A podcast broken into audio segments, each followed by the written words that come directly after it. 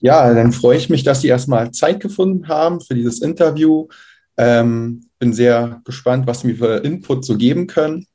Und ja, dann möchte ich mich zu Beginn erstmal nochmal vorstellen. Also mein Name ist Florian Becker, ich studiere an der HWR, bin im sechsten Semester beziehungsweise bald im siebten Semester, studiere den, äh, sicher, den Studiengang Sicherheitsmanagement. Ich bin auch ein bisschen nervös, vielleicht merkt man es schon, aber es legt sich bestimmt. Ähm, ja, und bald geht's halt los mit der Anfertigung der Bachelorarbeit. Und im Rahmen dessen freue ich mich halt, ähm, ja, ein paar Informationen durch Sie einsammeln zu können. Und ähm, ja, zu Beginn möchte ich erst nochmal auch sagen, ähm, oder Sie fragen, dass es für Sie okay ist, dass wir das hier aufzeichnen. Perfekt. Ähm, ja, das Interview, ich schätze mal, es wird vielleicht so 40 bis 60 Minuten dauern. Ich kann es schlecht einschätzen, weil es auch mein erstes ist. Aber wir werden das ja äh, dann sehen. Ja, und erstmal nochmals allgemein, worum geht es bei meiner Bachelorarbeit? Worüber soll dieses äh, Interview äh, gehen? Ja, also äh, die Forschungsfrage, die soll in die Richtung gehen, äh, welche zukünftige Rolle das, Sicherheitsmanage äh, das Sicherheitsgewerbe als Bestandteil der inneren Sicherheit in der Bundesrepublik Deutschland einnehmen wird. Da geht's halt äh, auch um die Strukturen, Abläufe, Prozesse bezüglich der Sicherheitsherstellung in der Bundesrepublik Deutschland und ähm, ja, gerade mit Blick auf das wachsende private Sicherheitsgewerbe scheint die Frage natürlich die Frage danach, welche Sicherheitsbereiche oder Aufgabenbereiche die Polizei und das private Sicherheitsgewerbe übernehmen wird, als äh, äußerst spannend. Um diese Veränderung natürlich durchzuführen, äh, braucht es eben politischen Willen, aber natürlich auch den Willen des privaten Sicherheitssektors sowie der Polizei. Und ähm, ja, wir wollen einfach gerne mal vielleicht heute ein paar Standpunkte kennenlernen des privaten Sicherheitssektors, vielleicht in Form von Ihnen und ähm, ja, wollen wir doch dann gleich mal starten. Und zu Beginn wäre es ganz schön, wenn Sie vielleicht nochmal äh, etwas über Ihre Person erzählen könnten. Ja, also erstmal vielen Dank, dass Sie, dass Sie auf mich zugekommen sind, überhaupt für, für dieses Thema. Ich finde das total spannend, weil ich glaube, wir brauchen viel mehr akademischen Input in, in die private Sicherheit, in das Sicherheit, in die Sicherheitswirtschaft an sich. Ähm, zu meiner Person, ich bin mein Name ist Florian Horn, ich bin Anfang 30, 31 Jahre alt. Ich bin seit 2009 im privaten Sicherheitsgewerbe und ich ähm, bezeichne mich in der Regel als einer der wenigen, ähm, weil es ein paar neue Generationen dann auch gibt, aber zumindest seit so 2009, 2010, die sich damals tatsächlich entschieden haben, bewusst in die private Sicherheit zu gehen. Das ist heutzutage, glaube ich, immer noch ähm, ein, ein Qualitätsmerkmal, eben nicht Quereinsteiger zu sein, weil man irgendwie aus Bundeswehr oder Polizeidienst oder ähnlichem gekommen ist. weil man gesagt hat, man möchte eben die, die neue Generation in der Sicherheitswirtschaft sein mit den vielfältigen Möglichkeiten, die es gibt. Ich habe tatsächlich angefangen nach meinem Abi äh, mit der Ausbildung zur Fachkraft für Schutz und Sicherheit. Mhm. Habe dort relativ schnell gemerkt, dass es, dass die Branche das Richtige ist, aber das waren auch noch Zeiten, wo wir einen Tariflohn hatten von 5,25 Euro die Stunde, wenn, ähm, ich sag mal, des, der, der Arbeitgeber im ähm, BDSW organisiert war. Eine Allgemeinverbindlichkeit von Tarifverträgen hatten wir nicht. Andere Unternehmen haben so zwischen 2 und 3 Euro für die private Sicherheit pro Stunde bezahlt.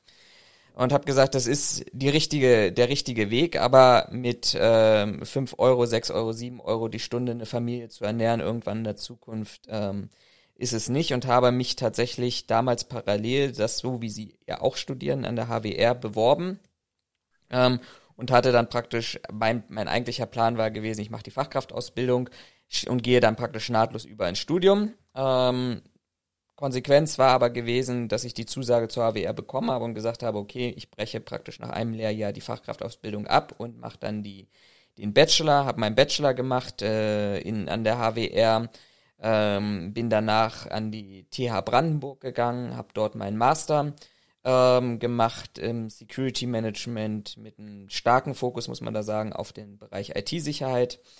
Ähm, habe dann aber auch parallel immer wieder in der, in der privaten Sicherheit gearbeitet, komme eigentlich aus dem Bereich des Dienstleisters, bin dann während des Masterstudiums auf die Kundenseite gewechselt, habe das europäische Security Management für Zalando betrieben, ähm, von, von Spanien bis Helsinki war eine sehr, sehr spannende Zeit, war aber auch viel unterwegs, eigentlich hauptsächlich unterwegs von Montag bis Freitag.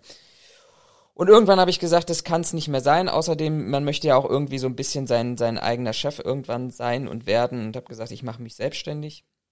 Aber meine, meine Beratungsagentur aufgemacht, berate praktisch Unternehmen mit dem Schwerpunkt, ja, mit welchem Schwerpunkt? Also mit dem Schwerpunkt physische Sicherheit. Ähm, habe Kunden, die sich von einem aufsteigenden Start-up bis hin aber auch tatsächlich zu einem international agierenden Ölkonzern sich bewegen, äh, mit den ganz, ganz viel spannenden Themen, die dort sind. Und äh, engagiere mich darüber hinaus auch in Verbänden, in Arbeitsgruppen, weil ich einfach auch so das persönliche Ziel habe, dass das, was wir, und da werden wir sicherlich heute ja noch im Laufe des Gesprächs dazu kommen, ähm, dass wir im der Branche noch viel zu verändern haben, noch viel Potenziale gibt. Und ähm, so mein persönlicher Eindruck, wenn ich an dieser Stelle schon mal wertend sein darf, diejenigen, die momentan das in den Händen haben, die Veränderungen zu, durchzuführen, nicht unbedingt diejenigen sind, die die Veränderungen auch vorantreiben wollen. Okay, ja, darauf kommen wir sicherlich nachher noch ähm, zu sprechen. Ähm, Sie meinten ja schon, dass Sie seit 2009 im privaten Sicherheitssektor arbeiten. Haben Sie ja bestimmt auch schon eine Menge Erfahrung. Ähm, würden Sie zu Beginn nochmal so freundlich sein, einfach mal zu schildern, äh, wie Ihr täglicher Arbeitsalltag so aussieht? Weil im Studium, wir haben da sehr viel Theorie und sehr schönes, ja, theoretisches Wissen, was wir bekommen. Aber ich sag mal so, wie dieser Arbeitsalltag mhm. letztendlich, Arbeitsalltag wirklich aussieht am Ende, ist immer noch schwer greifbar. Deshalb äh, wäre das sehr interessant, nochmal zu hören. Ja. Ähm, ich versuche so normalerweise sonst zu vermeiden das Wort Alltag, weil Alltag gibt es nicht und das ist für mich der ganz, ganz große Reiz, den wir in der, in der Sicherheitswirtschaft haben, weil Gott sei Dank nicht jeder Tag so aussieht wie der Tag davor und wie der dann kommende Tag sich äh, ergeben wird. Klar hat man so ein bisschen Routineaufgaben und Daily Business, aber mein mhm. Arbeitsalltag beispielsweise startet so, dass ich immer morgens mit einer Medienauswertung starte und mir einfach anschaue, okay, was ist die letzten 24 Stunden passiert, was ist relevant, ähm, was könnte Einfluss auf meine Arbeit haben, auf die Kundenarbeit haben. Ähm, Gibt es ja inzwischen heutzutage schon unglaublich viele Tools, die die Arbeit dort ähm, vereinfachen.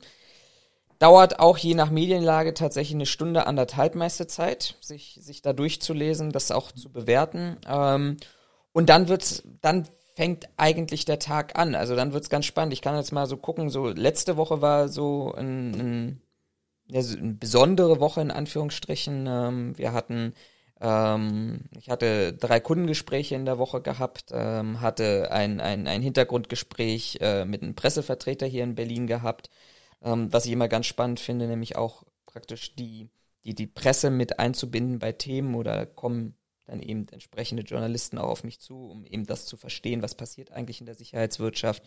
Wir hatten eine Arbeitsgruppe gehabt, wo wir abends nochmal zwei Stunden im Kontext zu ähm, Sicherheit und ähm, jetzt Wahlkampf im Kontext von Flüchtlingsräten unterwegs sind. Ähm, klar, standardmäßig Angebote schreiben, Kundenaufträge abrechnen, Konzepte entwickeln etc. gehört dazu auch. Aber das für mich Spannende und deshalb auch das Schöne, als auch als Selbstständiger unterwegs zu sein, ist, dass ich einfach mir auch selber die Vielfalt so ein bisschen geben kann ähm, und die Bandbreite wirklich von ähm, 7 bis 22 Uhr arbeiten sein kann, aber es kann auch manchmal sein, dass ich dann eben um 12, um 13, um 14 Uhr sage, das ist äh, heute passiert nicht mehr viel.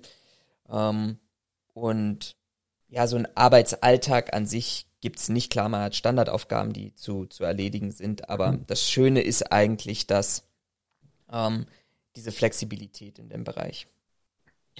Alles klar. Also man merkt, Sie haben Freude daran, sozusagen Ihr eigener Chef zu sein, sich das alles selber so ein bisschen äh, einzuteilen. Ähm, gibt es denn noch besonders irgendwie Dinge, die Ihnen Freude bereiten, sage ich mal, an Ihrer, an Ihrem, an Ihrer Arbeit oder äh, vielleicht auch etwas, was Ihnen nicht gefällt? Ähm, ist da irgendwie etwas zu erwähnen?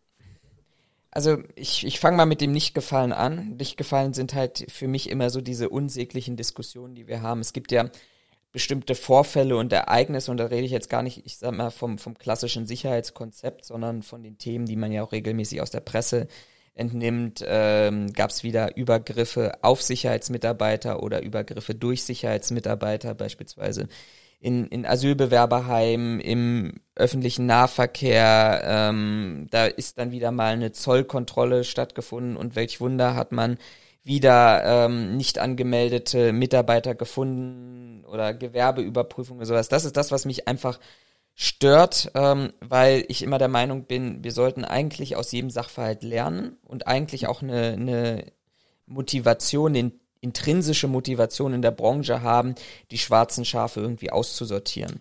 Und ähm, danach, nach solchen Ereignissen sind immer alle ganz aufgeregt und verurteilen das und finden das alles ganz schlimm, aber am Ende des Tages entwickelt es sich nicht weiter. Ähm, wir haben keine Mechanismen implementiert, die so etwas äh, verhindern sollen und auch in der Zukunft verhindern sollen. Und von daher, das ist das, was mich, das mich eigentlich stört, weil die Konzepte, würde ich sagen, liegen in der Schublade, die Konzepte liegen auf der Hand, wie man gegen so etwas vorgehen könnte. Ähm, man will's einfach auch nicht, vielleicht auch aus wirtschaftlichen Faktoren.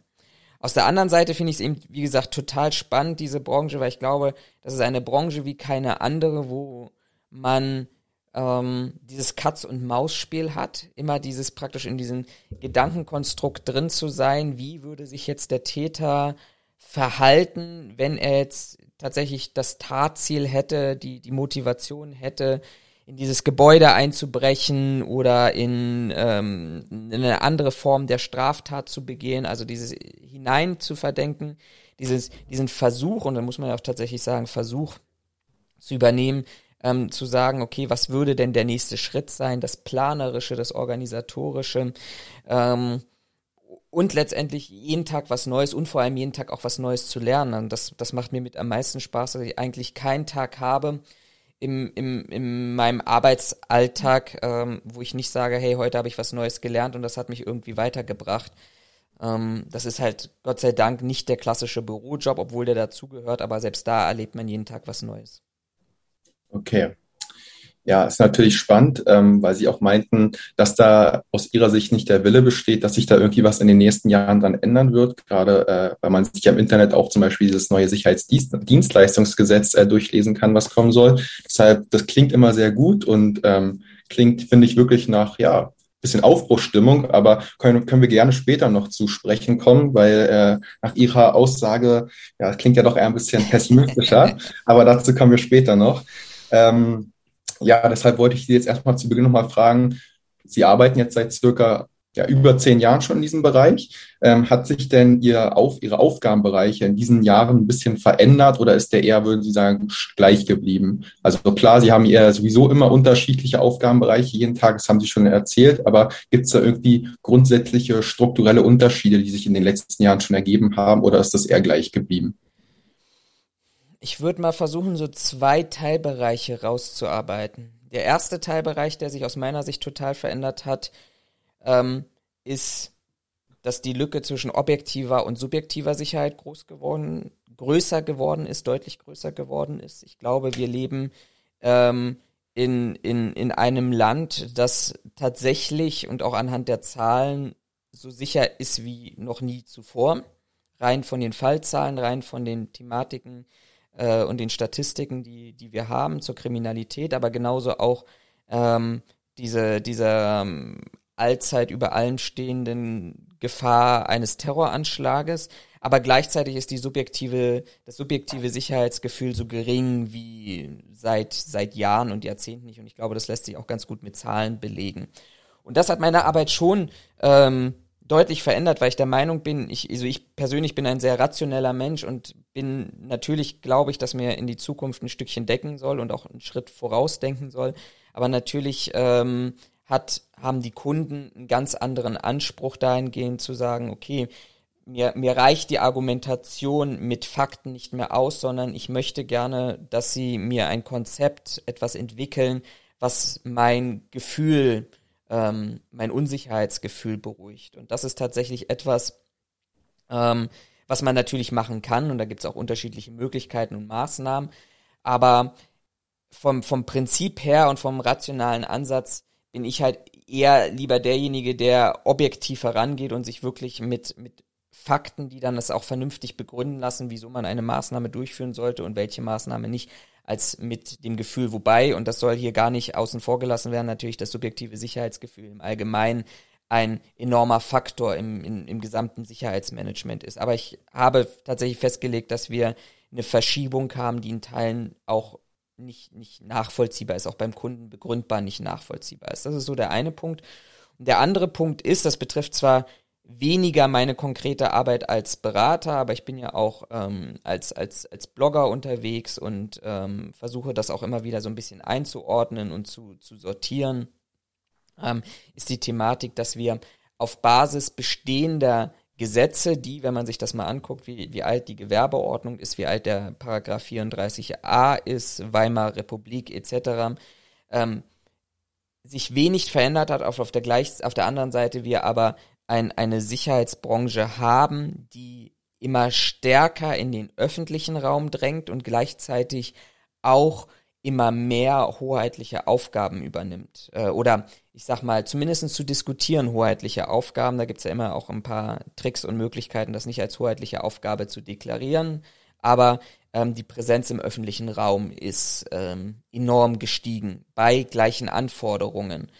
Ähm, und das verändert natürlich auch die Arbeit ähm, der Sicherheitskräfte, aber auch all derjenigen, die drumherum sind, weil wir eigentlich, und so wäre die Logik, stärkere Vorgaben und Maßnahmen bräuchten, aber sie letztendlich nicht bekommen und ähm, in einer Situation sind, die auf der einen Seite sehr spannend ist, aber auf der anderen Seite auch recht gefährlich. Aber ich denke mal, da werden wir auch gleich nochmal dazu sprechen. Ja, meine Anschlussfrage wäre gewesen, ob Sie denn diese zwei angeführten Veränderungen jetzt eher als positiv oder negativ sehen. Ähm, ich denke mal, dieses Subjektive, diese Verlagerung zum Subjektiven hin wahrscheinlich eher ähm, negativ, weil es ihre Arbeit auch ein bisschen erschwert, würde ich jetzt mal behaupten. Aber auch gerade der, der zweite Aspekt finde ich interessant, dass das eben so eher ein bisschen auch negativ angehaucht war, dass es immer mehr Verlagerung, Verlagerung zu den hoheitlichen Aufgaben gibt. Weil ich hätte jetzt gedacht, gerade der private Sicherheitssektor würde sich darüber vielleicht eher erfreuen, weil es mehr potenzielle Auftraggeber gibt, weil es mehr Aufmerksamkeit bringt, vielleicht wirtschaftlich auch äh, Vorteile. Deshalb ähm, würden Sie das wirklich eher als negativ ähm, betiteln oder eher doch als positiv? Ähm, vielleicht zum ersten Teil noch mal ganz kurz ähm, zu dem Teil der Beratung. Am, am Ende des Tages ähm, ist der Kunde natürlich König, wie in jeder anderen Dienstleistungsbranche. Wenn der äh, Kunde sich, sich ähm, ein Konzept wünscht, was rein subjektiv ähm, oder die Basis rein subjektiv ist, dann werde ich mich nicht hinstellen und mit dem Kunden diskutieren darüber, ob dass er objektiv das gar nicht braucht und am besten mich nicht beauftragen sollte. Also es spielt ja auch eine wirtschaftliche Komponente dort hinter. Von daher bin ich da recht neutral eingestellt. Es ist aber, es macht aber die Arbeit schwieriger, wenn man nicht über Fakten, sondern über Gefühle spricht. Beim zweiten Part, da bin ich recht froh, dass ich, dass ich das tatsächlich von, von einer ähm, externen Perspektive betrachten kann, weil ich ja selber keine klassischen Sicherheitsdienstleistungen erbringe und natürlich auf der einen Seite sehe, und sage, es ist schön, dass offensichtlich ein privater Sicherheitssektor inzwischen ähm, nicht nur ein Lippenbekenntnis ist von 2009 aus der Innenministerkonferenz, dass wir zur nationalen Sicherheitsstrategie gehören, sondern offensichtlich eingebunden sind. Das ist ein positiver Anteil. Der negative Anteil ist aber für mich ganz, ganz klar und ganz eindeutig in dem Bereich, dass es mir an rechtlichen Grundlagen fehlt. Ähm, wir diskutieren das gerade in, in unterschiedlichsten Arbeitsgruppen in Vorbereitung ähm, zur Bundestagswahl genau darüber. Da gibt's immer das Lager, das sagt, uh, die, die Präsenz im öffentlichen Raum muss zurückgeschoben werden. Und die anderen sagen, nee, wir, das, was Sie ja auch gerade eben sagten, nee, das ist ein weiteres Tätigkeitsfeld. Ich stehe irgendwo dazwischen, weil ich der Meinung bin, eigentlich kriegt man das verbunden, wenn wir dann die entsprechenden gesetzlichen Vorgaben haben. Kriegen wir das eigentlich beides miteinander verbunden, wenn dann auch noch die entsprechenden Kontrollmechanismen dazwischen sind. Also es ist nicht nur, nicht nur ausschließlich negativ. Ähm, ich sehe aber momentan auf Basis des Paragraphen 34a der Gewerbeordnung, die Bewachungsverordnung, die genau eben nicht für solche Tätigkeiten ausgelegt ist, ähm, tatsächlich die Gefahr eines Missbrauchs und würde da momentan tatsächlich eher negativ eingestellt sein. Alles klar. Ähm, ja, also auch nochmal mit Blick auf die Flughafensicherheit wird ja unterstrichen, dass die Mitarbeitenden des privaten Sicherheitssektors immer mehr hoheitliche Aufgabenbereiche wahrnehmen. Ähm, Sie haben jetzt schon angeführt, dass Sie das jetzt eher negativ sehen, gerade weil eben die gesetzlichen Rahmen fehlen. Ähm, würden diese gesetzlichen Rahmen dann geschaffen werden, würden Sie dann, sage ich mal, das dann doch eher als positiv sehen, dass äh, die hoheitlichen Aufgaben zunehmend von den Privaten wahrgenommen werden? Oder sagen Sie allgemein, dass diese dafür eigentlich nicht ausgelegt sind und eher andere Aufgabenbereiche wahrnehmen sollten? Ich finde, Flughafensicherheit ist ein ganz gutes Beispiel darüber zu diskutieren, wie weit sollte es gehen und ähm, wo, wo sind die Grenzen ähm, in der Flughafensicherheit habe ich persönlich gar kein Problem damit, äh, mit der Übertragung hoheitlicher Rechte und der Beleihung, weil es ein kontrollierbarer Raum ist. So ein Flughafen ist ein abgegrenzter Bereich, wo für eine ganz, ganz spezielle Tätigkeit diese Beleihung stattfindet und gleichzeitig praktisch der Beleihende, also die Bundespolizei, im Hintergrund steht und im Notfalls eingreifen könnte, wenn der Sicherheitsmitarbeiter praktisch seine Rechte überschreitet. Ähm, gleichzeitig habe ich ja am Flughafen nochmal eine andere Qualifizierung nach dem Luftsicherheitskontrollgesetz als einen klassischen 34a. Wenn wir das aber übernehmen und uns sagen, okay, das, das könnten vielleicht die Kriterien für eine weitere Beleihung sein, wie wir es am Flughafen sehen, dann merken wir, dass es für den klassischen Bereich des Sicherheitsgewerbes, also Objektschutz, Citystreifen etc., schon relativ schwierig wird, weil wir a eine Basisqualifikation haben mit der Unterrichtung oder mit der Sachkundeprüfung auf der einen Seite. Das heißt, der Mitarbeiter wird nicht wie am Flughafen speziell auf seine Tätigkeit vorbereitet und wird auch ganz klar dahingehend gebrieft, was sind seine Rechte, seine Pflichten, sondern er kriegt eine grundsätzliche ähm, Beschulung, die ähm, teilweise auch innerhalb kürzester Zeit alle Bereiche, die irgendwann eventuell wie mal ähm, relevant sein können, abdecken müssen. Das heißt, ich reduziere dort schon deutlich praktisch die Detailtiefe. Ähm, die andere Sache ist, wir haben ähm, ähm, in, in dem Bereich der, wenn wir da von öffentlichen Ausschreibungen sprechen, außerhalb von Flughäfen, tatsächlich auch nochmal das Problem, dass, und das hat sich ja auch in den letzten Wochen belegt durch die unterschiedlichsten Berichterstattungen, dass wir dort einen Preiskampf haben. Und ich glaube, wir sollten nicht, wenn wir um über hoheitliche Rechte und die Beleihung reden, ähm, tatsächlich Entscheidungskriterium oder das Hauptentscheidungskriterium Preis haben, weil dann wird's wieder gefährlich. Ich kann Grundrechte, hoheitliche Rechte, das Gewaltmonopol des Staates nicht ähm, auf Basis des Preises vergeben. Ähm, und was auch noch fehlt, vielleicht auch nochmal der, der dritte Part, was ich ja gesagt habe, beim Flughafen steht ja dann der Beleihende im Hintergrund und ist ansprechbar und kann eingreifen. Das haben wir ja dann praktisch außerhalb von Flughäfen und im öffentlichen Bereich ja nicht, weil ähm, das erleben wir ja beispielsweise ganz stark jetzt auch in der Corona-Pandemie. Dann wird praktisch der kommunale Ordnungsdienst nachts durch Sicherheitskräfte verstärkt, um Corona-Kontrollen durchzuführen, weil eben die Kommune, der Auftraggeber, nachts nicht arbeitet. So, und wer kontrolliert denn dann nachts in der Dienstleistungsausführungszeit praktisch den Dienstleistern, der plötzlich mehr Rechte bekommen hat? Ähm, und da ist auch keiner, der, der im Hintergrund äh, mit der Streife mitläuft, weil dann müssten sie es ja nicht outsourcen rein aus der Logik, sondern sie füllen ja dort praktisch eine Lücke damit auf. Also von daher finde ich das schwierig. Ähm, und man müsste, glaube ich, dieses gesamte System, wie Sicherheit erbracht wird, komplett verändern, um eben ähm, auch mehr hoheitliche Rechte als Möglichkeit ähm, der Übertragung äh, zu ermöglichen. Das stimmt wohl. Ähm, meine nächste Frage wäre jetzt gewesen, ähm, was Ihre Meinung eben dazu wäre, äh, ob, ob die Mitarbeitenden zukünftig halt noch mehr hoheitliche Aufgaben wahrnehmen werden. Aber das haben Sie ja, denke ich, auch schon so eben, naja, glauben Sie das? Da muss ich doch nochmal nachfragen.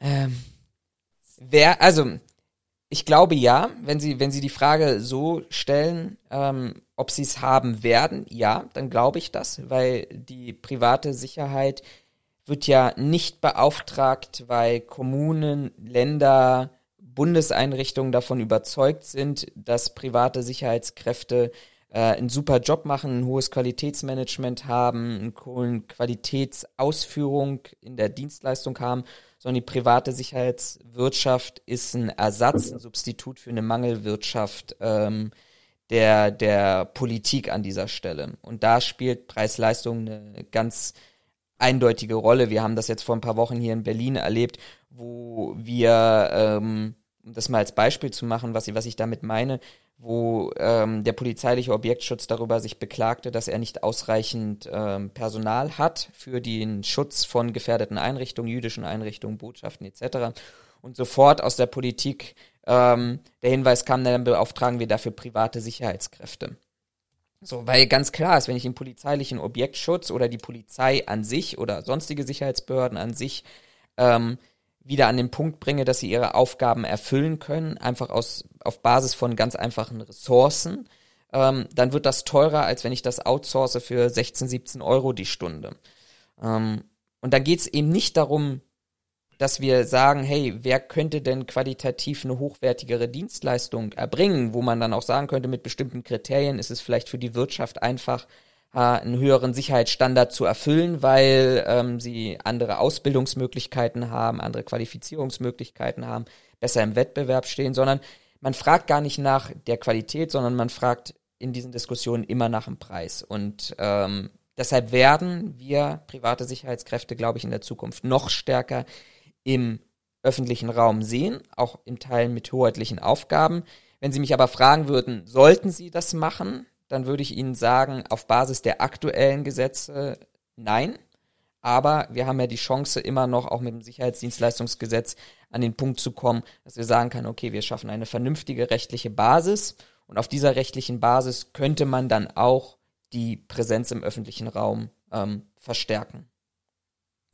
Genau, das wäre auch meine nächste Frage gewesen. Also, dass wir resümieren könnten, dass aus Ihrer Sicht, sobald ein weiterer gesetzlicher Rahmen geschaffen werden würde, der, sage ich mal, das alles mehr regelt, mehr, mehr, sag ich mal, für mehr Verordnung sorgt bei der Wahrnehmung von hoheitlichen Aufgaben, bei der ja, von den Privaten aus, dass das dann sozusagen ein Schritt wäre, den sie auch dann unterstützen würden, einfach weil dann klar wäre, welche Rechte die Privaten hätten bei dieser Ausübung. Aber momentan fehlt einfach dieser gesetzliche Rahmen aus ihrer Sicht noch. Ja, und für mich fließt da noch ein weiterer wichtiger Aspekt rein, was, was dieses, ähm, was diese Ordnung auch regeln müsste, wäre eine Qualifikation. Ich kann nicht mhm. jemanden ähm, mit einer Basisqualifikation, das ist ja das Traurige bei uns in der Branche, ähm, wenn man sich auch die Tarifverträge anschaut, ähm, Unterrichtung und Sachkunde wird immer noch auch im Entgelttarifvertrag in Berlin-Brandenburg mit der Bezeichnung Hilfsarbeiter beschrieben. Ähm, was jetzt von per se nicht schlecht ist, aber es ist eben letztendlich keine gelernte Kraft. Und wir haben in der gesamten Branche, das belegen die Zahlen des BDSW ganz gut, äh, dass weit über 90 Prozent aller Sicherheitskräfte ähm, aus nur über diese Qualifikation erführen. Ähm, und da muss man sich schon an dieser Stelle fragen, warum muss ein Polizeibeamter, warum muss ein Verwaltungsbeamter, der hoheitliche Rechte ausüben soll, drei Jahre eine Ausbildung, beziehungsweise bei der Polizei inzwischen ja auch eigentlich nur noch überwiegend ein Studium belegen.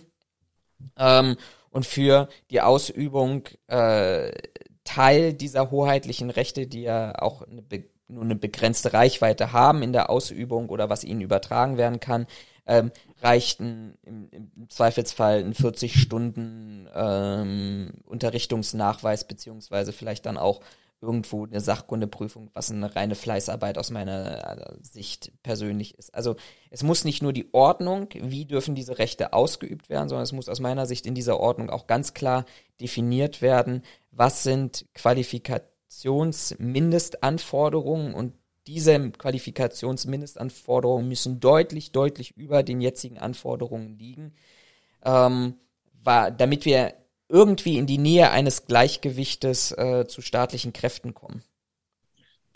Ja, das stimmt, stimme ich Ihnen auch voll zu. Ähm, bevor wir nochmal auf die Qualif äh, Qualifikation zu sprechen kommen, da wollte ich nochmal äh, einen anderen Punkt abhaken, und zwar der BDSW, der, der sieht sich ja äh, auch schon mittlerweile als klarer Aspekt bei der inneren Sicherheit. Ist ja auch vollkommen ähm, klar. Ich meine, er leistet auch schon einen großen Teil, haben wir schon die äh, Bereiche angesprochen, wo die hoheitlichen Aufgaben durch Private wahrgenommen werden. Ähm, Sie haben, kennen ja die Standpunkte wahrscheinlich teils auch des BDSW. Also einerseits sagt man, man möchte gar keine weiteren hoheitlichen Befugnisse erlangen, wie ja manchmal kritische Stimmen behaupten. Da drückt denn ja der BDSW auf die Bremse und sagt, nein, das wollen wir nicht. Gleichzeitig möchte man natürlich auch nicht zurückfahren und diese hoheitlichen Rechte, die man jetzt erworben hat oder Aufgaben, die möchte man ja trotzdem weiterhin noch ausüben. Ähm, haben Sie eine Meinung zu diesen Standpunkten, also vom BDSW?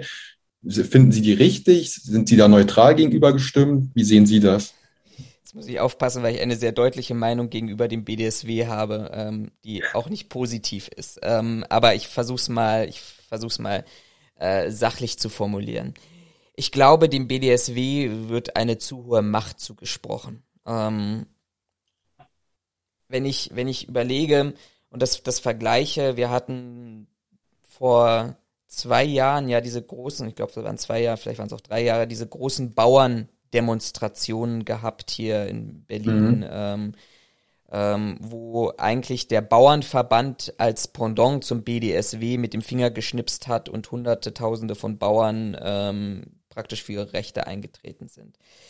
Ähm, das ist für mich eine Marktmacht, wo ich auch als Arbeitgeberverband dahin stehe und ähm, tatsächlich Einfluss auf die Politik nehmen kann.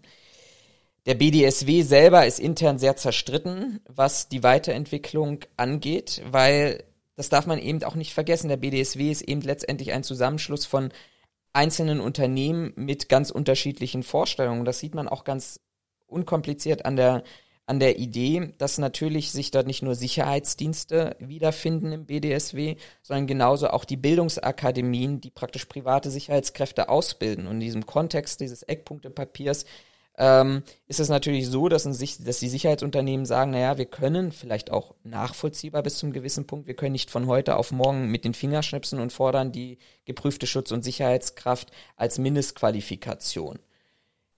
Die Bildungsträger sagen natürlich, die sehen auch ihren wirtschaftlichen Vorteil da drin und sagen natürlich, also wir, wenn wir jetzt plötzlich alle 265.000 Sicherheitskräfte in Deutschland umschulen müssen von Unterrichtung Sachkunde auf GSSK, ist das super und fordern diesen Standpunkt. Ähm, also von daher ist das, ist das ähm, beim BDSW so, so eine Sache und das, was der BDSW vorschlägt, kann man nichts anderes als einen internen Kompromiss verstehen, der ähm, wenig aus ähm, tatsächlich sachlich-fachlichen Gründen begründet ist, sondern der aus Bereich, aus meiner persönlichen Sicht, aus wirtschaftlichen Faktoren entschieden ist.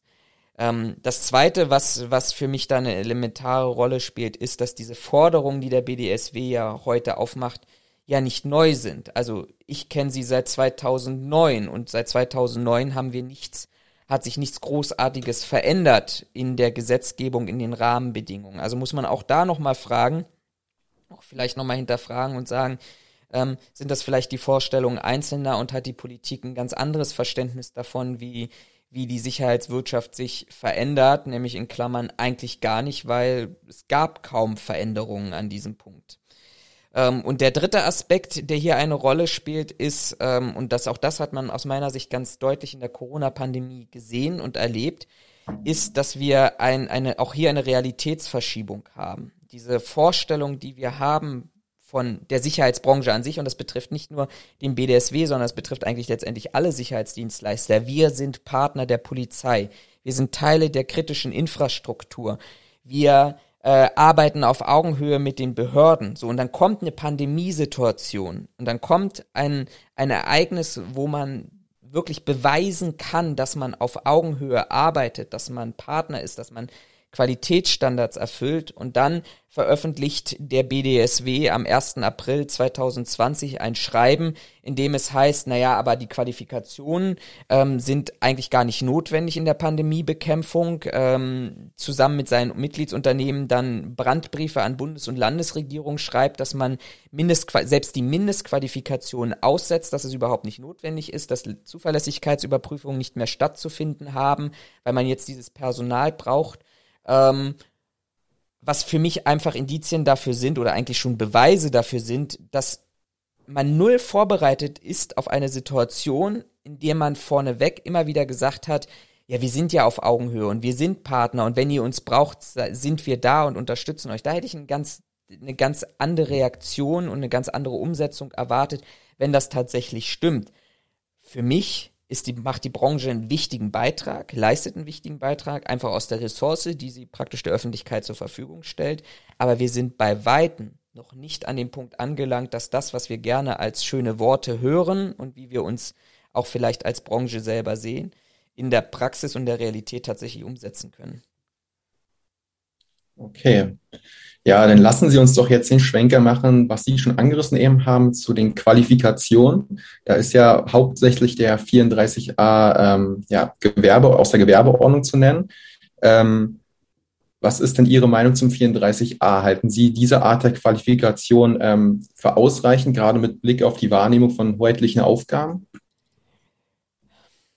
Also ich würde mal, ich würde mal einen Schritt zurückgehen und sagen ähm, und mal die Frage stellen ähm, oder die Frage beantworten eher, ist er ausreichend?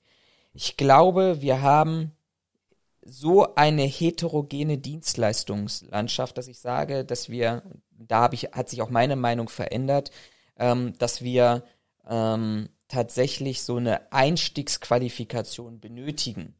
Wir haben teilweise Positionen in der Sicherheitsbranche, wo ein Mensch zwölf Stunden vor einer Notausgangstür steht und dafür zu sorgen hat, dass da keiner raus und keiner reingeht, außer im Gefahrenfall. Das reicht aus, so eine Einstiegsqualifikation für mich aus. Da kann ich nicht einen hochqualifizierten Menschen hinsetzen, weil der wird sich irgendwann ähm, tatsächlich langweilen und wird aus dieser Branche verschwinden. Da brauche ich tatsächlich sowas. Was ich glaube aber, wo wir hinkommen müssen, und andere europäische Länder zeigen das übrigens, wie beispielsweise Italien, dass wir uns die Dienstleistungen anschauen und eine Klassifizierung der zu erbringenden Dienstleistung vollziehen müssen. Also wo haben wir tatsächlich einen Bereich, ähm, in dem wir eben wie bei Notausgängen jemanden hinstellen müssen, der eine Aufgabe bekommt, so nach dem Motto, da ist dein Kreuz und da bewegst du dich zwölf Stunden nicht weg. Und dafür brauche ich keinen hochstudierten, hochqualifizierten Mitarbeiter. Da reicht mir jemand, der eine Zugangsqualifikation mitbringt. Gibt aber eben so Themenbereiche, und das ist wahrscheinlich dann das Maximum auf der anderen Seite, wie eben hoheitliche Aufgaben, wo ich wirklich Mitarbeiter brauche, die ein sehr umfassendes Rechtsverständnis haben, die einen sehr umfassenden Umgang mit Menschen haben, die wissen, wie man mit Behörden zusammenarbeitet, die perfekt, würde ich schon fast sagen, in der deutschen Sprache und Schrift sind ähm, und die einfach nicht nur, und ich glaube, das ist auch ein Qualitätsmerkmal, reingeschoben werden, und das ist ja die Branche heute immer noch. Ähm, ich sag immer so gehässig, wenn ich beim, beim Jobcenter in eine Beratung gehe, dann werde ich höchstwahrscheinlich danach rauskommen, entweder gehe ich in die Pflege oder in die Sicherheit. Ähm, das ist heute auch noch ein Auffangbecken für ähm, Personen, die vielleicht auch sozial gescheitert sind in ihrem Leben bisher. Ähm, und denen kann ich nicht hoheitliche Aufgaben übergeben, sondern da brauche ich wirklich jemanden, der dann auch sagt, okay, ich möchte mich weiterbilden, ich möchte mich qualifizieren, der gute Abschlüsse macht, Ausbildung oder Qualifikationsabschlüsse. Ich glaube, da trennt sich dann die Spreu vom Weizen, so dass ich praktisch wie in der Pyramide irgendwann an den Punkt komme und sage, okay, wenn du diese Dienstleistung erbringen willst, zum Beispiel Streifengänge im öffentlichen Raum für Kommunen oder ähnliches, dann brauchst du nicht nur, dass dir jemand die Hand auf die Schulter legt und sagt, ab sofort darfst du diese und jene Rechte ausfüllen, sondern du musst dir das erarbeiten. Du musst dir durch Qualifikationsmaßnahmen, durch Ausbildungsmaßnahmen, Weiterbildungsmaßnahmen erarbeiten, damit wir sehen, wenn du diese Qualifikation erreicht hast, und zwar wir als Gesellschaft, nicht als Dienstleister oder als Arbeitgeber, sondern wir als Gesellschaft sehen, dass du praktisch das wirklich aus deiner intrinsischen Motivation heraus geschafft hast, wirklich zwei, drei Jahre am Ball zu bleiben, diese Qualifikation zu bekommen. Also du willst auch in der Zukunft in dieser Branche arbeiten, dann hast du dir verdient, mehr Rechte auszuüben als, als andere. Ähm, und deshalb finde ich so eine Staffelung ganz interessant. Ich habe es vorhin kurz angesprochen, Italien hat beispielsweise so eine Staffelung, zwar aus einer anderen Perspektive heraus, die kommen aus dem Risikomanagement und ähm, betrachten das so ein bisschen, ähm, wo gibt's erhöhte Gefahren für eben Kunden, also Juweliere, Banken etc. Die brauchen eine andere Qualifikation, die werden auch teilverbeamtet in Italien.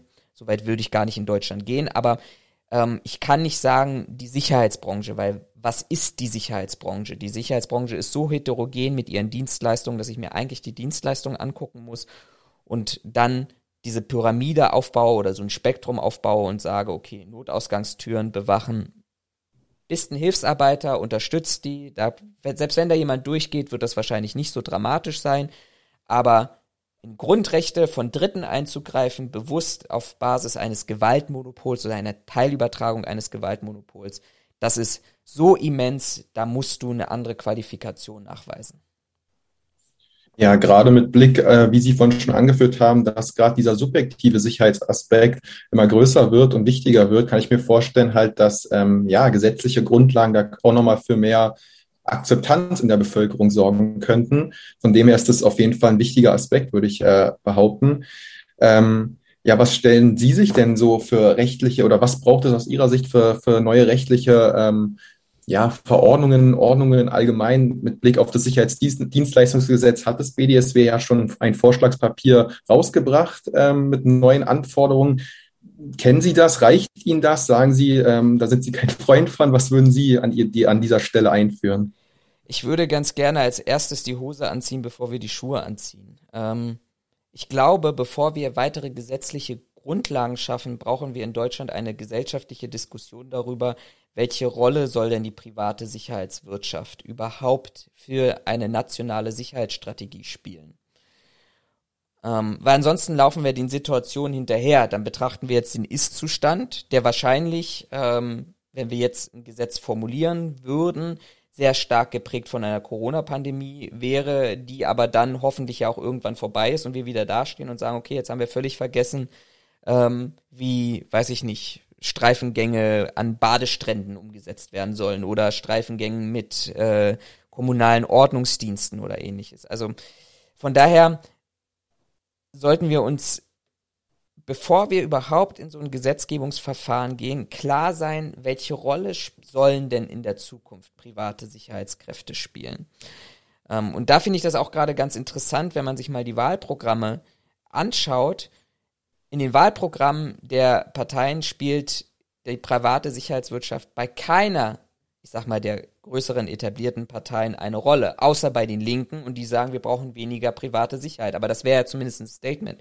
CDU, SPD, Grüne findet man kein Statement zur privaten Sicherheitswirtschaft. Und dann sollen wir auf Basis dieser Nicht-Existenz ein Gesetz verabschieden, das in die Gesellschaft möglicherweise dann stärker eingreift finde ich nicht zielführend.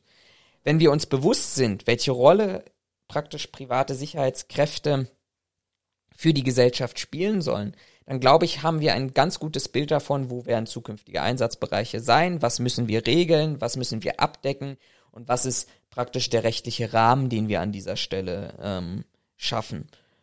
Ähm, und auf die zweite Frage, ja, das Eckpunktepapier vom BDSW kenne ich, ist für mich ganz stark wirtschaftlich geprägt, wie ich das schon mal eingangs gesagt habe, nämlich eigentlich um die Fragestellung, den Status quo aus meiner Sicht zu beizubehalten, mit auf Basis der, ich sag mal, am wenig inversivsten Eingriffe. Aber ich glaube schon, dass wir jetzt mit dieser Diskussion eine Chance haben, wirklich auch mal radikal zu denken, auch mal ähm, komplett neu zu denken und dass wir das stärker nutzen sollten als ein 34a und das ist ja aus meiner Sicht im Wesentlichen das Eckpunktepapier abzuschreiben in ein neues Gesetz hinein, das noch ein bisschen mit ein paar Füllwörtern, um es mal drastisch zu sagen, auszukleiden, statt äh, Einstiegsqualifikation nennen wir das zukünftig Basisqualifikation und es geht vielleicht auch eine Woche länger, aber die Inhalte sind im Kern dieselben geblieben. Also das ist das, das ist für mich keine Veränderung. Wenn wir über Veränderungen reden wollen, dann sollten wir das aber an dieser Stelle auch wirklich radikal machen. Und da ist beispielsweise das, was ich vorhin gesagt habe, mal so eine Eingruppierung, Einklassifizierung von bestimmten Dienstleistungsbereichen, stärkere Anforderungen auch an die Unternehmensgründung. Wir diskutieren im Beispiel des Sicherheitsdienstleistungsgesetzes ja nicht von einer Meisterpflicht, sondern weiter von den gleichen Standards, die dort erbracht werden sollen. Ähm, unterschiedlichste Aspekte, die man da regeln könnte und von daher halte ich den, den BDSW an dieser Stelle für einen ganz schlechten Berater ähm, der, der äh, Politik, weil es hier um einfach das Erhalten des Status quo geht. Alles klar. Ähm, also zusammenfassend an dem Punkt könnte man sagen, Sie würden schon sagen, dass es da eine Art Generalüberholung, was die gesetzliche Grundlage äh, angeht, bedarf, aber dass dieses Sicherheitsdienstleistungsgesetz nicht das richtige Mittel dafür ist, beziehungsweise nicht die entscheidenden Punkte auffasst, sondern eher eine Art Fassade aus Ihrer Sicht ist. Ähm, naja, also das Sicherheitsdienstleistungsgesetz könnte es sein. Ähm, hm. Wir reden ja beim BDSW von ihrer Stellungnahme dazu und ihrem Eckpunktepapier, wie sie sich das vorstellen könnten. Und das ist für mich eine reine Fassade an dieser Stelle vom, vom BDSW, von, vom BMI als, als zuständige Behörde seit Juli letzten Jahres. Ähm, hört man wenig dazu, wie man sich das vorstellt und in, in welchen Bereichen das eventuell ähm, welche Auswirkungen haben könnte. Aber ähm,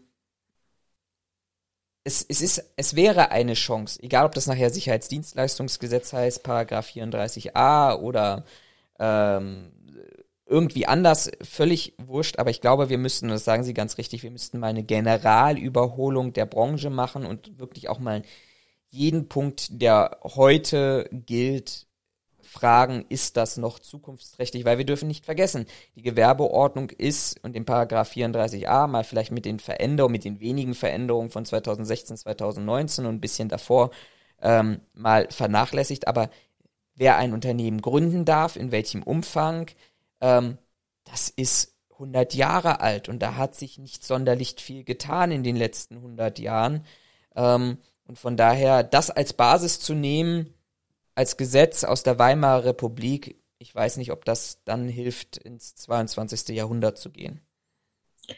Ja, ich reite auf dem Thema nur noch nur deshalb nochmal so rum, weil im Rahmen der Recherche konnte ich eben natürlich auch die Haltung der Polizei ein bisschen herauslesen, die ja auch klar ähm, ja, fordern, hm, dass das alles ein bisschen eingegrenzt wird, dass man weiß, was die Privaten am Ende dürfen und was nicht. Und ja, aber einfach, dass ich, weil ich glaube, dass es wichtig ist, dass zum einen bei der Bevölkerung als auch bei der Polizei so eine gewisse Akzeptanz da ist, damit das alles funktioniert. Also, dass die Privaten immer mehr Aufgaben wahrnehmen im hoheitlichen Bereich, dass da eben ja alles mit Akzeptanz auch geprägt ist. Und deshalb jetzt auch nochmal an, an Sie die Frage, falls Sie das einschätzen können, ich weiß nicht, inwieweit Sie in Ihrem ähm, Alltag, auch wenn Sie meinen, den gibt's so nicht, ich glaube, Sie wissen, was ich meine, ähm, äh, mit der Polizei schon zu tun hatten. Aber äh, vielleicht können Sie ja trotzdem etwas dazu sagen, wie Sie das Verhältnis zwischen der Polizei und ähm, dem privaten Sicherheitssektor beschreiben würden. Ja, also ich habe mit der Polizei zu tun. Ich habe Kollegen und Freunde, die bei der Polizei arbeiten und ich glaube, das kann man auch relativ gut ähm, erklären und beschreiben an dieser Stelle. Ähm, ich glaube, auch wenn das immer anders dargestellt wird, und ich glaube, wir müssen hier zwei Ebenen betrachten. Wir müssen einmal, ich sag mal, die Präsidialebene betrachten. Also wenn ein Polizeidirektor mit einem Landesgruppenchef vom BDSW vor die Kamera tritt und die nächste Kooperationsvereinbarung veröffentlicht, dann sind die beiden sich schon in den jeweiligen Zielen einig, was ähm, dass, dass eine Zusammenarbeit sinnvoll ist. Das ist aber die Präsidialebene. Ich glaube, im operativen Geschäft ist das extrem kompliziert. Und zwar aus zwei Gründen. Ich glaube, wir haben heute in der privaten Sicherheitswirtschaft ähm, bei den Mitarbeitern noch immer nicht das Verständnis dafür, dass sie ein, auch bei sich selber, von den Mitarbeitern für sich selber, im Selbstverständnis, dass sie einen wichtigen Job machen. Weil das tun sie. Sie tun einen wichtigen Job und sie machen, leisten einen wichtigen Beitrag dafür. Ich kenne aber unzählige Kollegen und das wird auch in den sozialen Medien immer präsenter, auch in den unterschiedlichen Gruppierungen, die sich da auch neu bilden oder anders formuliert werden, dass man nicht stolz darauf ist, was man ist, sondern man versucht immer jemand zu sein, der man nicht ist. Und ich glaube, den größten Fehler, den man gegenüber einem Polizeibeamten machen kann, ist, wenn man auf diesen zutritt und so nach dem Motto, naja, ich bin ja eigentlich einer von euch und ich wäre ja gerne bei euch gewesen und äh, eigentlich machen wir ja den gleichen Job irgendwie ähm, und sich dann vielleicht auch in den Medien präsentiert. Es gibt ja auch in den sozialen Medien vor allem, da gibt's ja Kollegen, die, sage ich immer, wie die zum Dienst gehen für einen klassischen Objektschutz. Ich glaube, da ist jeder Bundeswehrsoldat im Afghanistan neidisch gewesen an, an der Ausrüstung, was, was die dabei haben wir jetzt vielleicht von den Schusswaffen abgesehen. Aber ähm, das ist, das ist so ein Problem. Und wenn ich da jemanden habe, und ich glaube, Polizisten erkennen das relativ schnell,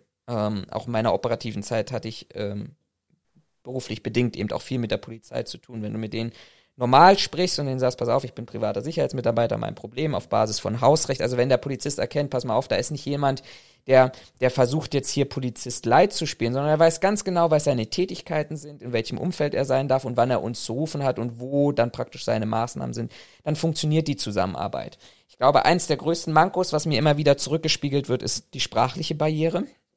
Ähm, obwohl das auch rein rechtlich, das muss man sich mal vorstellen, rein rechtlich ist das eindeutig geklärt. In der Bewachungsverordnung steht drin, wer eine Sachkunde haben will, der muss mindestens Sprachniveau B2 haben.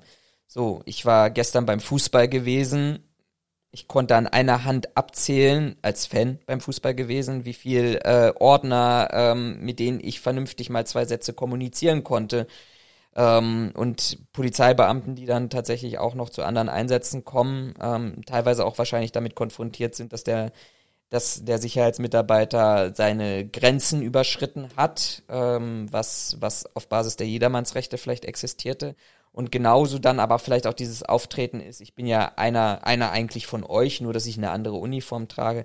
Das sorgt für ganz viel Widerstand und das sorgt für kein gutes Bild. Und auf der anderen Seite glaube ich, und das ist dann auch wieder gewerkschaftlich geprägt bei der Polizei, ist natürlich auch eine gewisse Hemmnis dagegen. Das, was ich vorhin ja auch schon mal sagte, dass ähm, politikseitig relativ häufig damit argumentiert wird, naja, wenn wir keine Polizisten haben, dann nehmen wir halt private Sicherheitskräfte.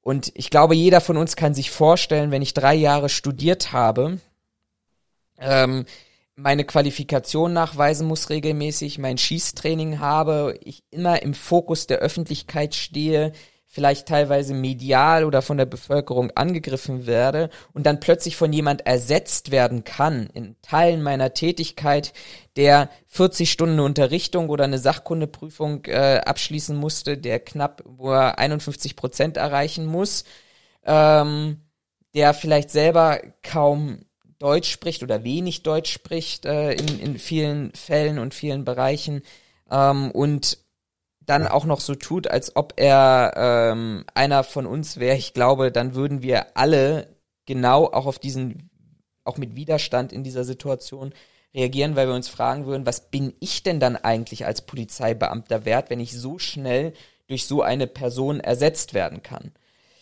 Ähm, und von daher glaube ich, ähm, ist, ist dieser Widerstand auf der operativen Ebene, um den Bogen nochmal zu schlagen, viel, viel größer, als was uns präsidialseitig oftmals äh, ähm, vorgegaukelt wird. Ja, gerade wenn man sich diese öffentlichen Statements anschaut, gerade eben vom BDSW, mit dem ich mich jetzt sehr stark beschäftigt äh, habe, dann lässt sich ja oder würde man schon den Eindruck bekommen, dass sich innerhalb der letzten Jahre das Verhältnis zwischen Polizei und dem privaten Sicherheitssektor gebessert hat.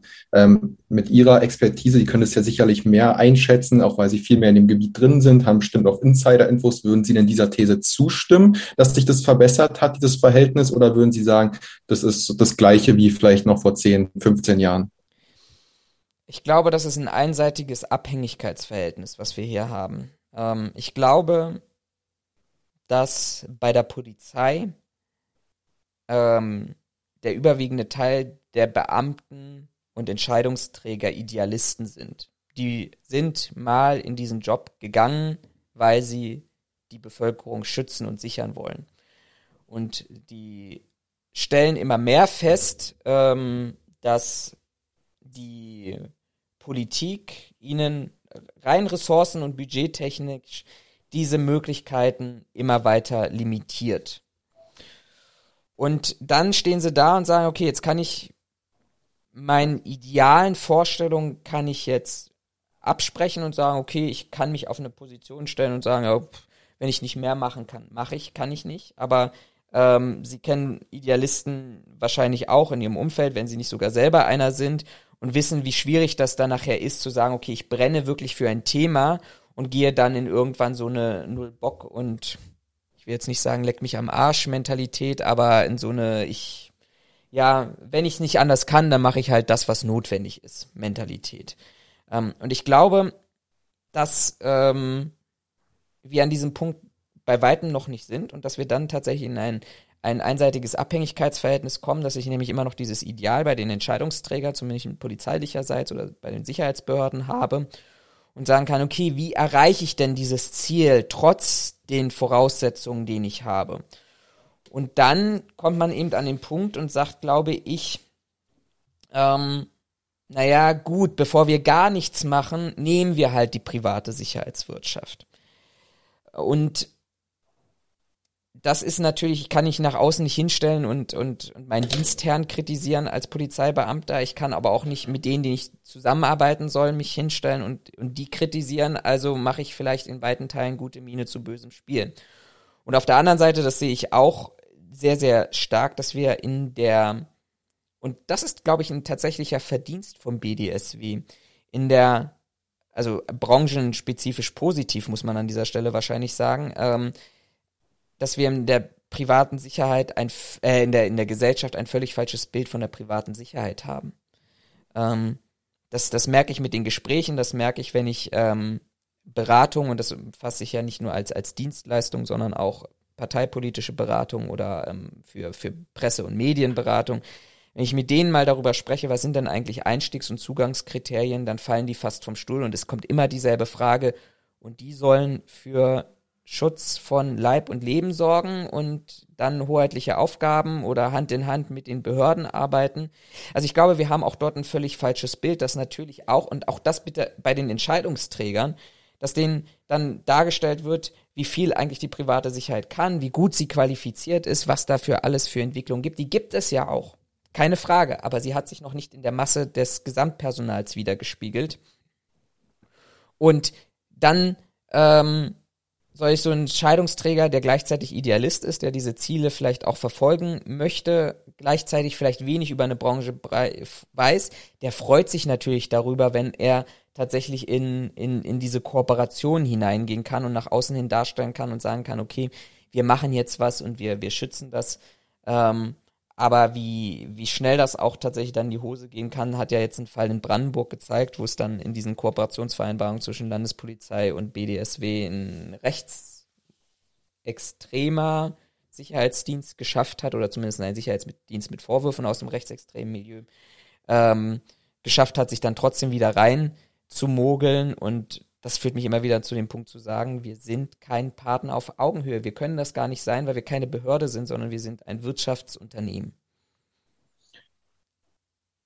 Da muss ich jetzt äh, aber einmal nochmal nachfragen. Also Sie meinen oder zusammenfassen könnte man, meinen Sie sozusagen, dass ähm, nach außen ein anderes Bild transportiert wird, als es sozusagen in der Realität ist, dass eben das BDSW mit bestimmten Aussagen ein anderes Bild erschafft und somit das Verhältnis sozusagen immer noch, ja, wenn es denn wirklich bei der praktischen Arbeit, äh, zur praktischen Arbeit geht, einfach nicht auf Augenhöhe ist, was nicht sein kann, aber dass es trotzdem Punkte gibt, die man noch verbessern könnte. Absolut. Also ähm, das, das vielleicht einfach auch nochmal ein Beispiel plastisch darzustellen. Ähm, und das kann man ganz gut auch mit dem Sicherheitsdienstleistungsgesetz bringen. Es ist das eine zu sagen, und das, das, ist, in, das ist eine riesige Entwicklung, das kann man gar nicht anders bezeichnen. Und da hat der BDSW auch sicherlich einen sehr, sehr großen Anteil daran, dass ich seit 2002, glaube ich, eine Fachkraftausbildung machen kann, dann die Servicekraftausbildung, Meister für Schutz und Sicherheit, ähm, dass ich das auch studieren kann, so wie Sie es machen, so wie ich es gemacht habe. Master, Doktor lassen wir mal außen vor, das ist relativ schwierig, aber dass ich wirklich eine Perspektive habe. Ähm, und damit kann ich natürlich schön werben. Wir haben Studiengänge, wir haben Ausbildung, wir investieren in die Qualifikation. Die Frage ist aber, wie kommt das in der Branche an? Und wenn ich dabei bleibe und sage, dass immer noch anhand der Zahlen weit über 90, ich glaube sogar über 95 Prozent aller Sicherheitskräfte über die Minimalqualifikation Sachkunde und Unterrichtung verfügen, dann spiegelt das nicht das Bild wider oder es ist nicht die Realität, das, was ich nach außen hin darstelle. Ähm, und von daher, und das, das finden wir übrigens auch nicht im Sicherheitsdienstleistungsgesetz, weil man hätte ja auch einfach sagen können, komm mal, wir haben uns in den letzten 20 Jahren so dafür eingesetzt, dass wir diesen, diesen Beruf wirklich akademisieren, dass wir den in den Ausbildungsbereich hineinbringen. Wir haben gute Ausbildung. Ich glaube, die Fachkraft für Schutz und Sicherheit ist wirklich eine sehr, sehr gute Ausbildung, die man absolvieren kann. Ähm, warum machen wir denn das nicht als Mindestqualifikationsstandard? Ab nächstem Jahr, zwar Überstands- und Bestandsfristen, wie wir das bei allen Gesetzesänderungen irgendwie hatten, müssten wahrscheinlich implementiert werden. Aber das ist, aber darüber reden wir nicht. Und deshalb ist es für mich einfach ein verlogenes Bild, was der BDSW an dieser Stelle präsentiert, weil er nimmt sich die Lorbeeren und zeigt die nach außen und versucht da ein Bild und eine äußere Fassade aufzubauen. Aber wenn es darum geht, genau das, was er auch als Lor, also der Verband als Lorbeeren auch tatsächlich erwirtschaftet hat, umzusetzen, sind wir plötzlich wieder in der Diskussion, nee, wie niedrig und wie billig und wie einfach das am besten wieder umzusetzen. Ja, ähm, das, also da stimme ich Ihnen zu oder auf jeden Fall interessant äh, zu hören. Ich glaube, wir gehen jetzt auch so langsam auf die, äh, die Schlussrunde zu. Aber um nochmal den, den letzten Punkt bei diesen Police-Private Partnerships ähm, abzudecken, die es ja heutzutage gibt, also dieser Zusammenarbeit zwischen den beiden Parteien, ähm, unterstützen Sie denn das erstmal grundsätzlich oder sagen Sie, Sie haben ja gesagt, dass da keine Augenhöhe herrscht, die man wahrscheinlich auch gar nicht erreichen kann? Es wäre ein Punkt, dass man vielleicht sagt, okay, diese Police-Private Partnerships, die sind dann, die sind nicht zielführend, weil es einfach diese Augenhöhe nicht geben kann. Oder äh, können Sie dem dennoch etwas Positives abgewinnen? also die Frage auch hier wieder an dieser Stelle ist meines Erachtens, aus welcher Motivation heraus mache ich das? Ähm, wir haben bewusst, und das sollten, das sollten wir auch überhaupt nicht antasten, das glaube ich, können wir gar nicht mit dem Sicherheitsdienstleistungsgesetz antasten, aber das sollten wir auch politisch hinsichtlich einer Ressourcendiskussion überhaupt nicht anfassen. Ähm, wir haben bewusst das Gewaltmonopol beim Staat zu liegen. Und das ist auch gut so. Ähm, und das sollte auch definitiv so bleiben. Und dann kommen wir eigentlich schon zu dieser, zu dieser nächsten Frage und ähm, da, da drehen wir uns vielleicht auch so ein bisschen im Kreis, aber ich glaube, deshalb ist sie auch so ungemein wichtig, nämlich die Frage wieder, welche Rolle sollen private Sicherheitskräfte spielen? Ähm, auch in der Erbringung der öffentlichen Sicherheit.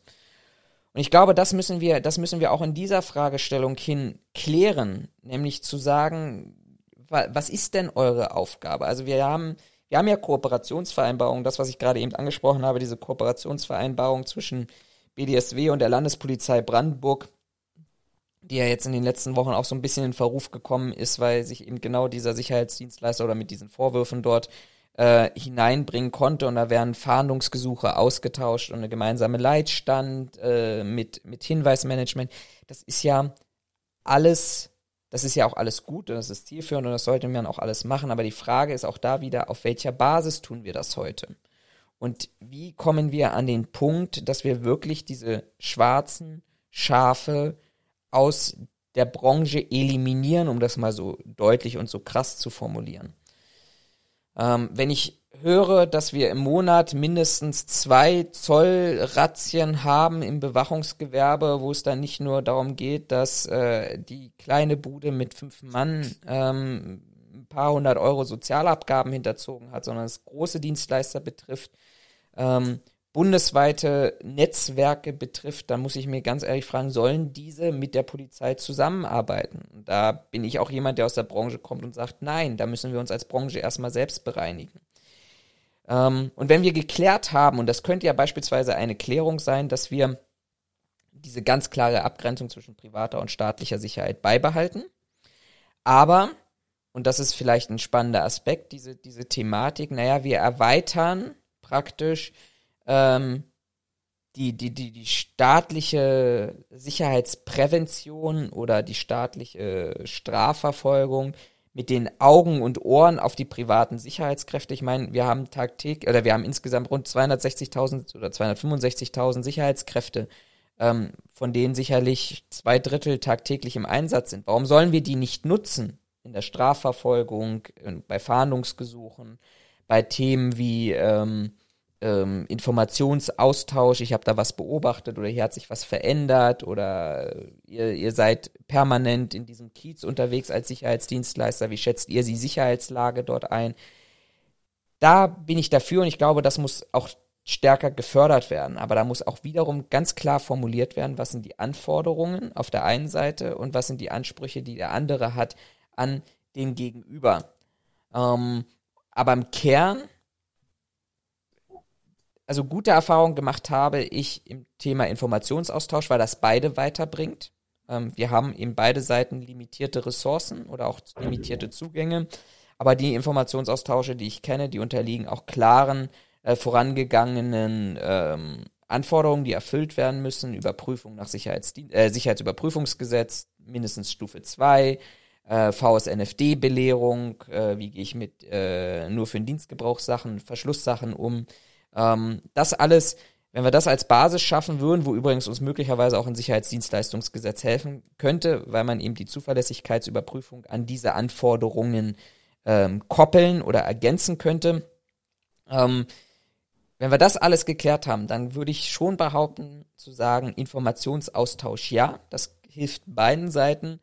Ähm, das mag auch für spezielle Fälle helfen, zum Beispiel bei gemeinsamen Streifen in so semi-öffentlichen Bereichen, wie beispielsweise auf Bahnhöfen oder ähm, bei Volksfesten oder sowas, wo ich wirklich dann einen Polizisten zusammen mit einem Sicherheitsmitarbeiter ähm, bringen kann und die Kombination von staatlicher Verfolgung von Straftaten, Ordnungswidrigkeiten mit privater, in Anführungsstrichen, Verfolgung von Ordnungswidrigkeiten im Sinne des Hausrechtes. Wenn ich das koppeln kann und dadurch die Schlagkraft erhöhen kann, finde ich das gut. Aber, wie gesagt, wie eingangs gesagt, wir müssen uns ähm, zunächst erstmal die Frage stellen, was wollen wir damit erreichen? Was ist die Zielstellung? Welche Rolle sollen wir da drin spielen? Und dann können wir erst die Spielregeln dafür festlegen. Okay.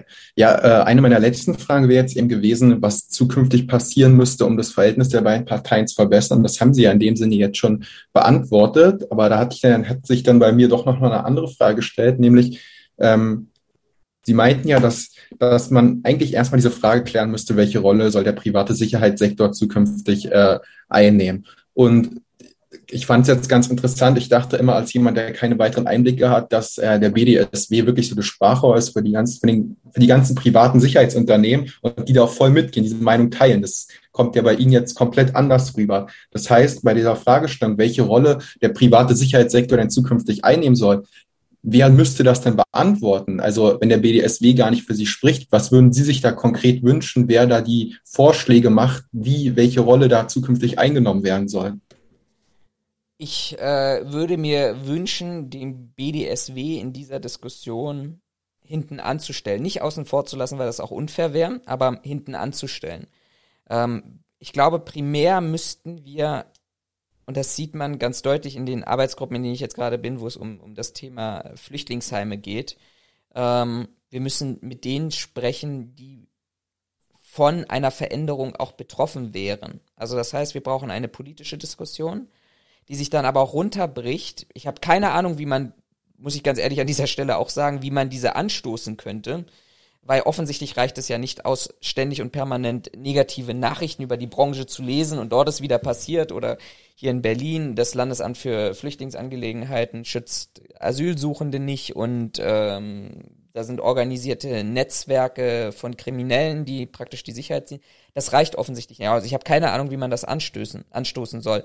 Aber wir dürfen das nicht in eine wirtschaftliche Diskussion überbringen, sondern wir müssten versuchen, dass wir das komplett außen vor lassen, dass die Politik darüber nachdenkt und könnte ja beispielsweise Impuls in der Innenministerkonferenz sein. Eine Diskussion in der Innenministerkonferenz, dort zumindest zu sagen, okay, was spielt denn das heute für eine Rolle und was, was rechnen wir denen in der Zukunft für eine Rolle an? Aber gleichzeitig müssen wir auch mit all denjenigen sprechen, die ähm, von einer Veränderung betroffen werden. Und das ist dann, sind zum Beispiel Asylbewerberheime. Das sind aber eben auch ähm, eigentlich wir alle, die ähm, in ihrem täglichen Routinen oder in ihrem ihrer Freizeit auf private Sicherheitskräfte treffen. Ich möchte schon, wenn jemand äh, durch, durch die Fußgängerzone patrouilliert und mich da ermahnt oder ermahnen soll, Maskenpflicht einzuhalten, meinen Müll nicht auf den Boden zu schmeißen, nicht rumzulungern oder so, dann möchte ich als Bürger schon da mitsprechen und sagen, okay, was erwarte ich denn wie diese Person auftritt, wie weit darf sie meine Personalien erfragen? Sollte sie meine Personalien erfragen? Ist das nicht vielleicht etwas, was ich, wo ich mehr Vertrauen in den Polizeibeamten habe, etc. Also ich glaube, wir brauchen da wirklich eine ganz, ganz starke gesellschaftliche Diskussion mit allen Beteiligten. Und die darf eben nicht aus meiner Sicht aus dem, vom BDSW alleinig geführt werden. Natürlich sollte der eine Stimme bekommen da drin. Ähm, aber es ist, sie vertreten halt eine Wirtschaftsbranche. Sie vertreten keine, ähm, ich will jetzt auch nicht sagen ehrenwerten Interessen, aber sie vertreten keine gesellschaftlichen Interessen, wie das vielleicht ein, äh, ein, ein Rat, ein Bürgerrat, eine Gemeinschaft ähm, aus, aus demokratischen Strukturen vom Gleichberechtigten ähm, vertreten würde. Und von daher glaube ich, müssen wir hier erstmal und das wird ein Prozess sein, gesellschaftlich darüber nachdenken, ähm, wie wollen wir, in was für einer Sicherheitsumgebung wollen wir in der Zukunft leben. Und wenn wir das äh, haben und dann wissen auch, wer die Player da drin sind, mit welchem Umfang, ähm, dann müssen wir eben auch gucken, wie wir das letztendlich umsetzen. Alles klar. Ja, dann war es das mit den Fragen, aber eben abschließend würde ich dann Sie gerne noch bitten, dazu Stellung zu nehmen, wie Sie sich denn ähm, oder mit welcher Gefühlslage Sie, sage ich mal, in die Zukunft schauen. Also wenn wir jetzt nochmal ähm, Revue ka äh, kapitulieren oder einfach, ja, einfach nochmal zurückschauen, was wir jetzt eben besprochen haben, ähm, was es für Verbesserungen noch gibt, was vielleicht schon gut läuft. Ähm, blicken Sie eher positiv in die Zukunft oder überwiegt denn doch so ein bisschen das ungute, Gefühl von diesen vielen ungeklärten Fragen, die zukünftig noch geklärt werden müssen? Also ich muss ganz ehrlich sagen, ich war, hatte zwischenzeitlich ein bisschen resigniert. Das hat sich in den letzten Wochen tatsächlich verändert. Ähm, mit der Arbeit auch tatsächlich in Arbeitsgruppen, ähm, wo offensichtlich dann auch dieses Thema angekommen ist und nicht mehr äh, in, in, ähm, in, kleinen Bereichen, sondern dass auch tatsächlich wir in, in ganz anderen Bereichen über die Sicherheitsbranche inzwischen diskutieren. Das finde ich gut und das lässt mich tatsächlich auch ein bisschen positiv in die Zukunft oder deutlich positiver in die Zukunft blicken, ähm, als als es äh, die Wochen davor war, weil ich glaube, wenn wir mehr Parteien an den Tisch kriegen, die sich alleine nur darüber Gedanken machen, wie, wie können wir oder wie sollte sich die private Sicherheitswirtschaft ähm, weiterentwickeln, vielleicht sicherlich immer in jeder einzelnen Arbeitsgruppe oder in jedem einzelnen Meeting auf ganz individuelle äh, oder auf die Herkunft äh, oder die, den Branchenbereich kommende spezifische Interessen fokussiert. Aber je mehr wir an diesen Tisch bekommen, wo dann vielleicht auch der Einzelhandel irgendwann mal sagen würde, hey, wir möchten uns daran beteiligen, wie möchten wir denn eigentlich Supermarkt oder Einzelhandelssicherheit erbringen, dann kommen die Flüchtlingsräte, die sagen, wie wollen wir eigentlich Sicherheit in Flüchtlingsheimen erbringen, dann kommen irgendwann äh, kommt irgendwann die Industrie ran und sagt, ja, wir hätten aber auch im Sinne von der Störfallverordnung auch unsere Interessen. Je mehr wir an diesen Tisch bekommen und je breiter wir das kriegen, desto spannender wird die Diskussion und desto besser werden auch die Ergebnisse sein. Deshalb bin ich momentan, Stand wirklich heute, tatsächlich etwas hoffnungsvoll, äh, blicke ich etwas hoffnungsvoller in die Zukunft. Ähm, weil wir, glaube ich, gerade an so einem Punkt sind, wo wir wirklich darüber diskutieren können. Und ich hoffe, dass sich dieser Trend ähm, auch nicht nur eine Eintagsfliege ist und sich, sondern weiterentwickelt. Aber ich muss, und das muss vielleicht auch nochmal betont werden, hinsichtlich der ganzen ähm, negativen Meinung, die ich vielleicht jetzt die letzte äh, 70 Minuten hier präsentiert habe. Nichtsdestotrotz, ich finde das ja trotzdem weiter. Es ist eine tolle Branche. Sie macht, es macht auch wirklich Spaß, da drin zu arbeiten. Wir haben, es ist natürlich einfacher, über die schwarzen Schafe und die Fehler zu reden, aber wir haben auch ganz viele Unternehmen, die wirklich extrem professionell unterwegs sind. Wir haben top ausgebildete Sicherheitskräfte, die wirklich einen klasse Job machen. Also das dürfen wir an dieser Stelle auch nicht vergessen. Aber ich bin da immer auch so ein Fan davon zu sagen, okay, wir orientieren uns nicht nach dem Besten und sagen, das ist der Maßstab, sondern eher dahin, wir orientieren uns nach Worst Case und versuchen den Worst Case und die Auswirkungen so gering wie möglich zu halten und damit heben wir den Gesamtstandard der, der Branche an und deshalb ist es auch für mich einfacher, über die Schlechten zu reden, als über, über das Gute. Und es gibt für alles genau die gleichen Beispiele, dass es gute Private-Public Partnerships gibt, also beispielsweise die seit 15 Jahren, über 15 Jahren existierende Kooperationsvereinbarung zwischen der Bundespolizei und der Deutschen Bahn AG beispielsweise. Da gibt es äh, im, im Luftsicherheitsbereich, im, in, in der Hafensicherheit extrem gute Bereiche, überall dort, wo es kleine Räume gibt. Ähm, also von daher gibt es da auch viel, viel, viel Weiterentwicklung. Aber ähm, am Ende des Tages, glaube ich, muss sich eine Branche auch immer nach den schwarzen Schafen messen lassen. Und die sind momentan, oder das, was das Schlimme ist, dass ist man wenig bemüht, diese schwarzen Schafe in einem Selbstreinigungsprozess zu entfernen.